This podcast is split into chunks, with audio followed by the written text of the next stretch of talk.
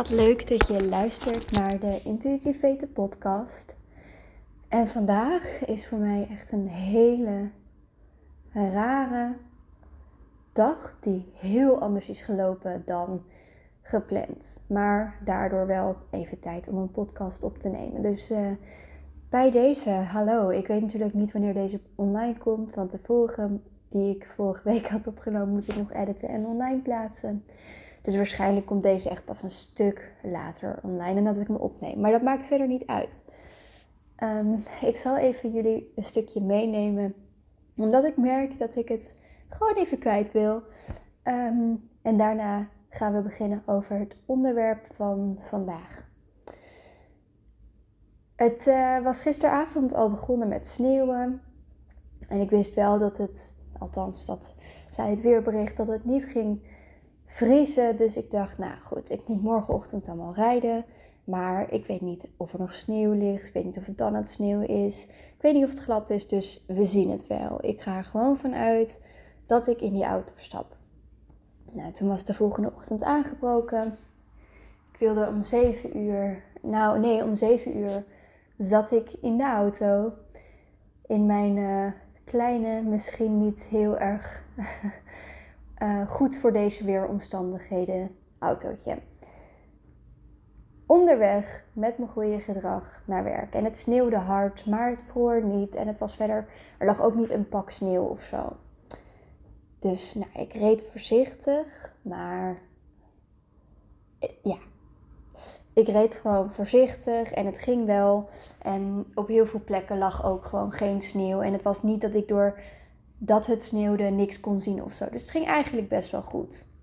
Totdat ik, toen was ik, ik denk vijf minuutjes pas onderweg, bij een stoplicht gewoon langzaam moest remmen. Maar ik rende niet.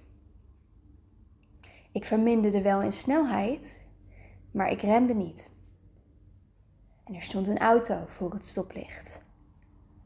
En ik kwam steeds dichterbij en die auto remde maar niet omdat er dus sneeuw lag op de weg. Dus ik hoorde zo'n beetje gehobbel, maar ik stopte maar niet. En gelukkig was er een andere baan naast. En op die andere baan stond niemand te wachten en kwam ook niemand aanrijden. Dus ik deed heel snel even mijn richtingaanwijzer en ik kon nog net uitwijken. En het klinkt misschien helemaal niet groot.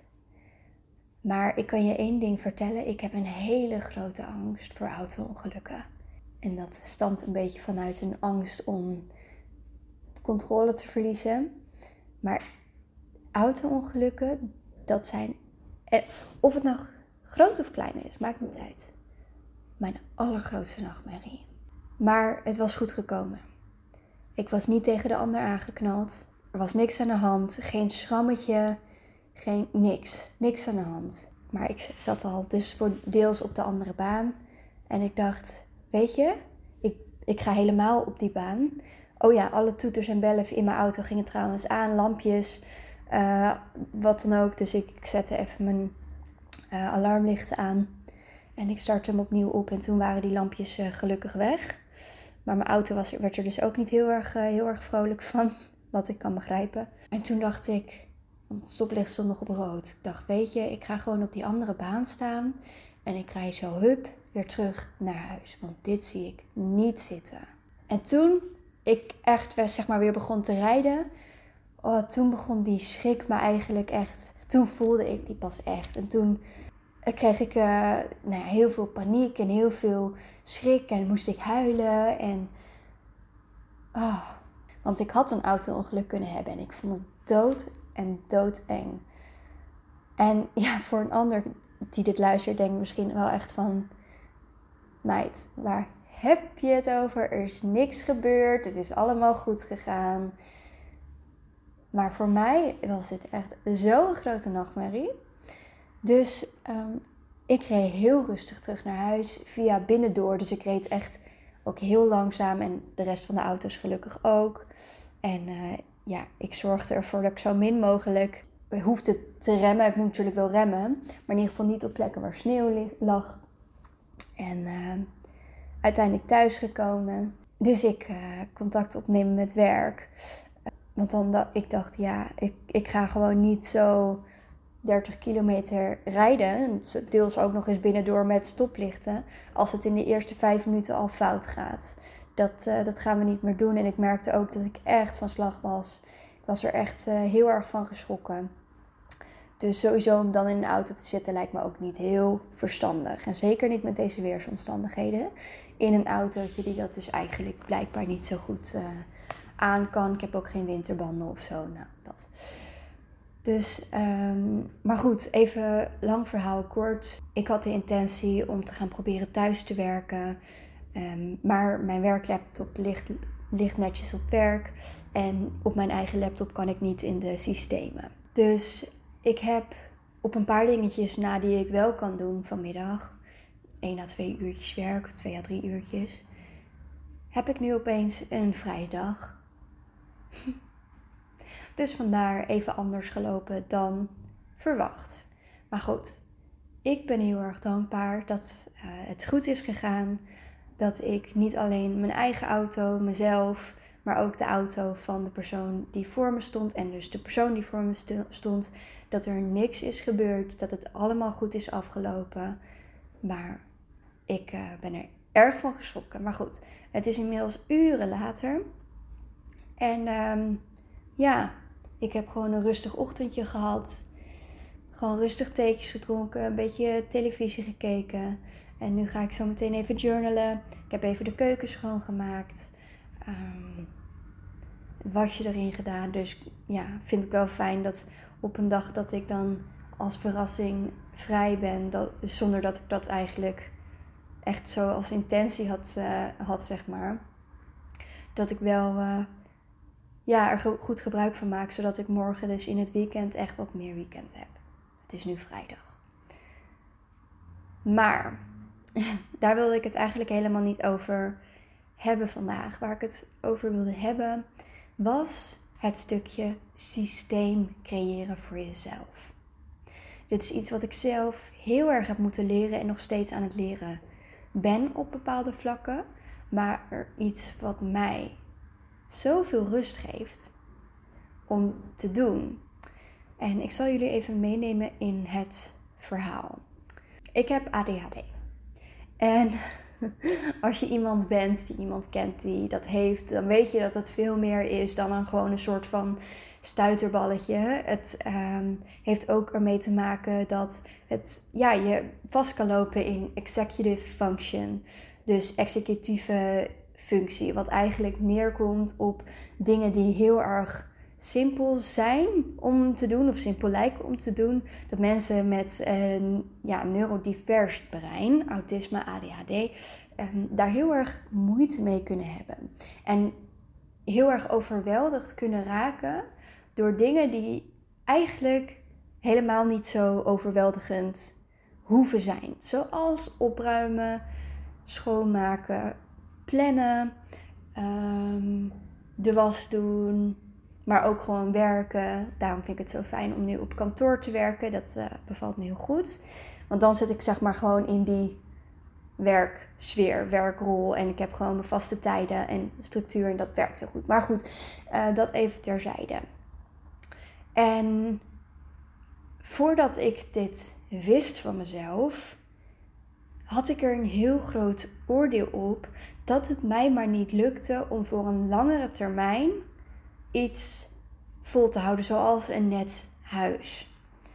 Zoals um, bijvoorbeeld meal prep.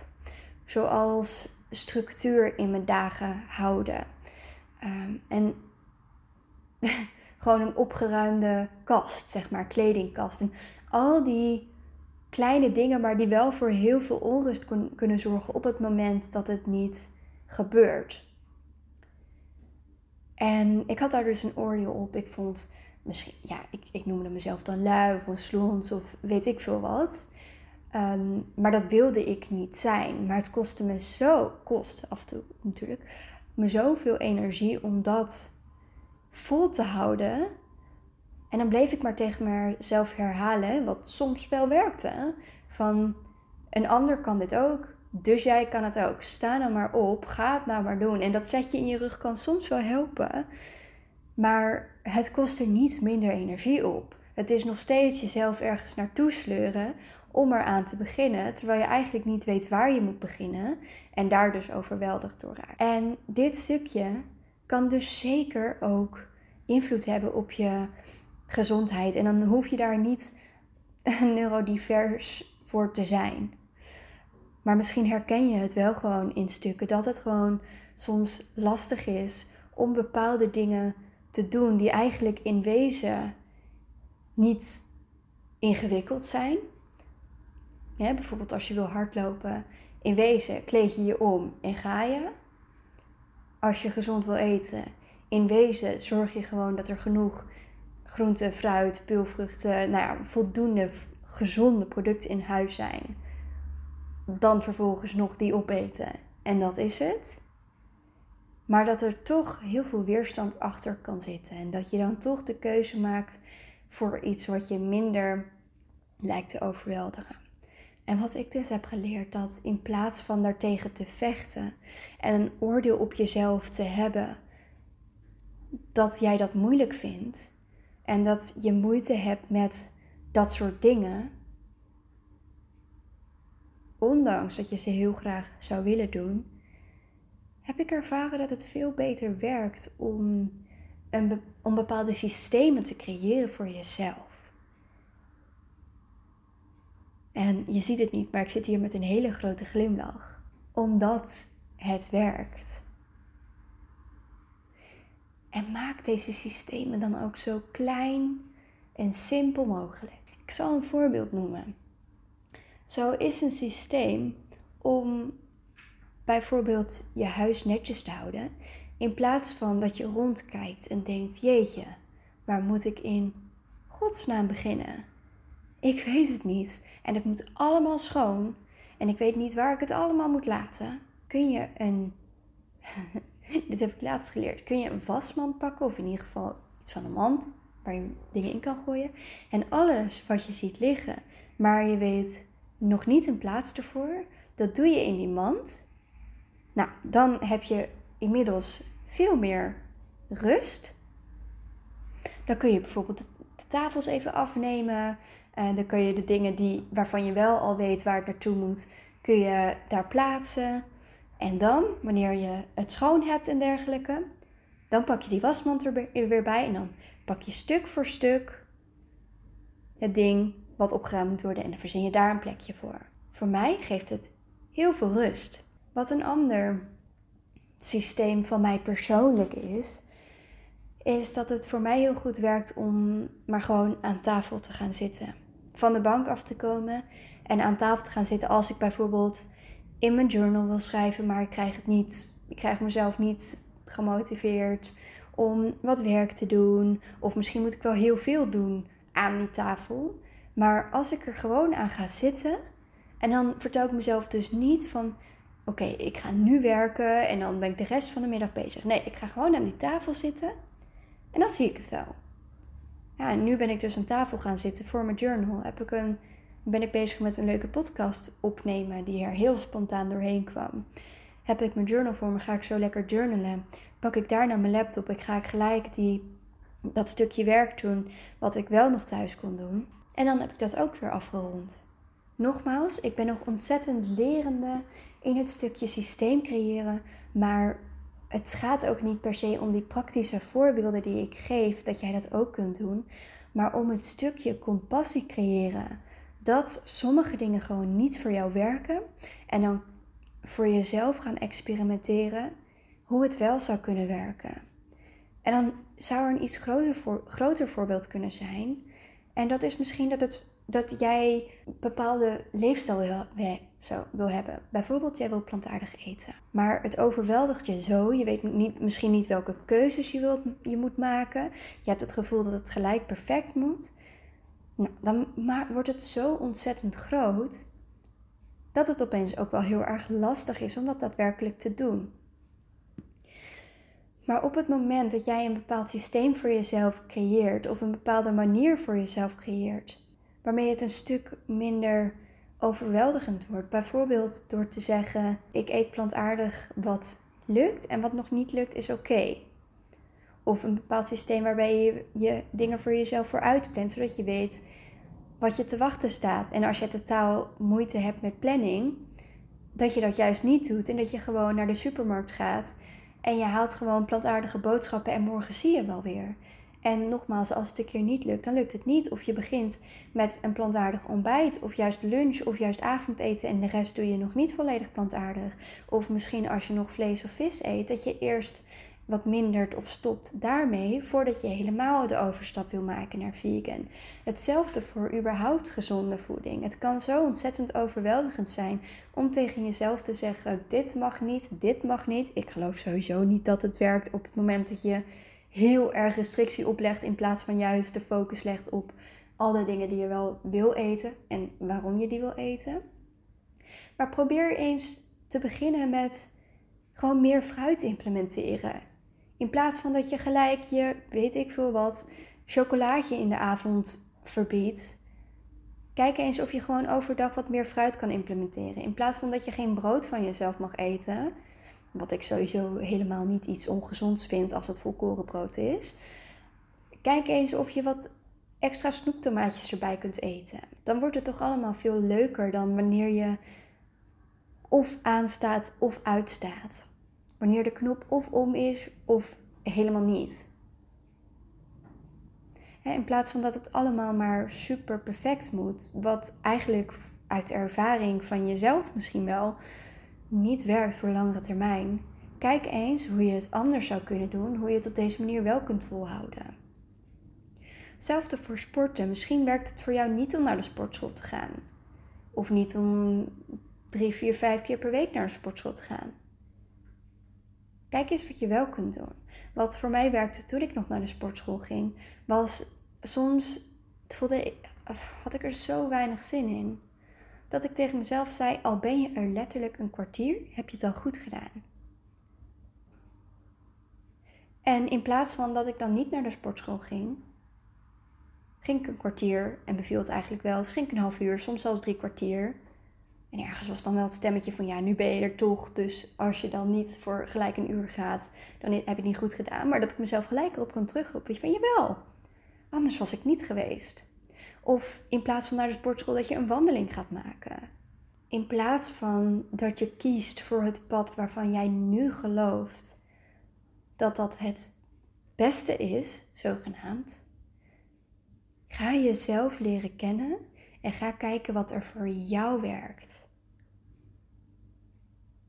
Op ieder vlak. Op sociaal vlak.